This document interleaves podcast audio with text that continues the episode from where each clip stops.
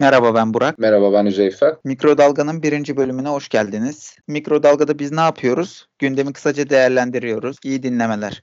Evet Üzeyfe, 10 Nisan Cuma günü yaşananları nasıl değerlendirebiliriz? Bize açıklar mısın? Tabii açıklarım. Ya bildiğiniz üzere geçtiğimiz Cuma günü sokağa çıkma yasağı ilan edildi. Hepimizin bildiği gibi de büyük bir kargaşa ortaya çıktı.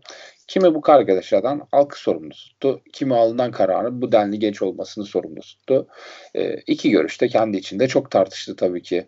Yani yıllardır ah bu aziz milletin güzellemesi yapıp milletin ferasetine sonsuz güveniyoruz diyen yazar çizer. Ne kadar yazar ne kadar çizer orası da tartışılır da. E, bu insanlar yine aynı milleti aptallıkla, görgüsüzlükle ve cahillikle itham ettiler. Sonuç olarak alınması gereken bir karar yanlış uygulanarak Cuma gecesi belki binlerce insan enfekte oldu. Belki binlerce insan enfekte hastalığını diğer insanlara bulaştırdı. Orasını ilerleyen günlerde göreceğiz.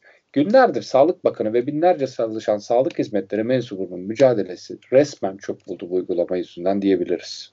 Teşekkürler Üzeyfe. İkinci soruya geçelim istersen.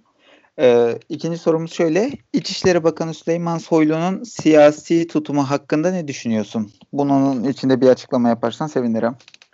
Tabii yani Cuma gecesini hayretlerle seyrettik. Ee, ama ortada alınması gereken bir kararın yanlış, yanlış uygulandığı kanısına kararı alan mekanizma da varmış olacak ki kendini geri dönülmez bir hatanın içinde buldu.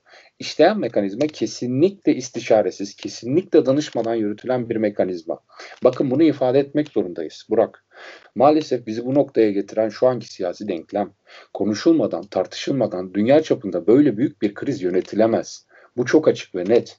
İstişare mekanizmaları maalesef şu anki siyasi düzlemde tamamen tıkanmış bir durumda diyebilirim. Teşekkür ederim. Tekrar üçüncü soruya geçeyim istersen. Bu benim kendi özel sorum. Ee, bundan sonraki süreçte parti içindeki denklem nasıl olacak ve bu krizin atlatılması adına yapılması gerekenler nedir? Bunu da bizlere açıklarsan sevinirim. Yine bu kararları alan mekanizma kendi içinde bir suçlu buldu ki bu günah keçisi günah keçisi olmadan kendi siyasi hamlesini yaparak mekanizmanın başındakini durdurdu. Geldiğimiz noktada siyasi hamlesi başarılı oldu. Tamam, çok güzel. Makamı da güçlendi. Çok güzel. İçeride bir takım kuşlara karşı başarılı oldu bu insan. O da çok güzel. Ama hepsini bir kenara bırakmak için çok geç kalıyoruz Burak. Hepsini bir kenara bırakmalıyız artık. Burada siyasi başarılarımız değil, devlet adamı gibi hareket edip dünyanın içinde bulunduğu bu krizden ülkemizi en az hasarla kurtarmak amacımız. Sizin burada yapmanız gereken istişare mekanizmasını işletmeniz. Hep birlikte hareket ederek bu krizi aşabiliriz. Yani halkın sizden beklediği o bahsettiğimiz kuşları avlamak değil, av mevsimini bir sonraki bahara bırakarak insan canını düşünmeniz.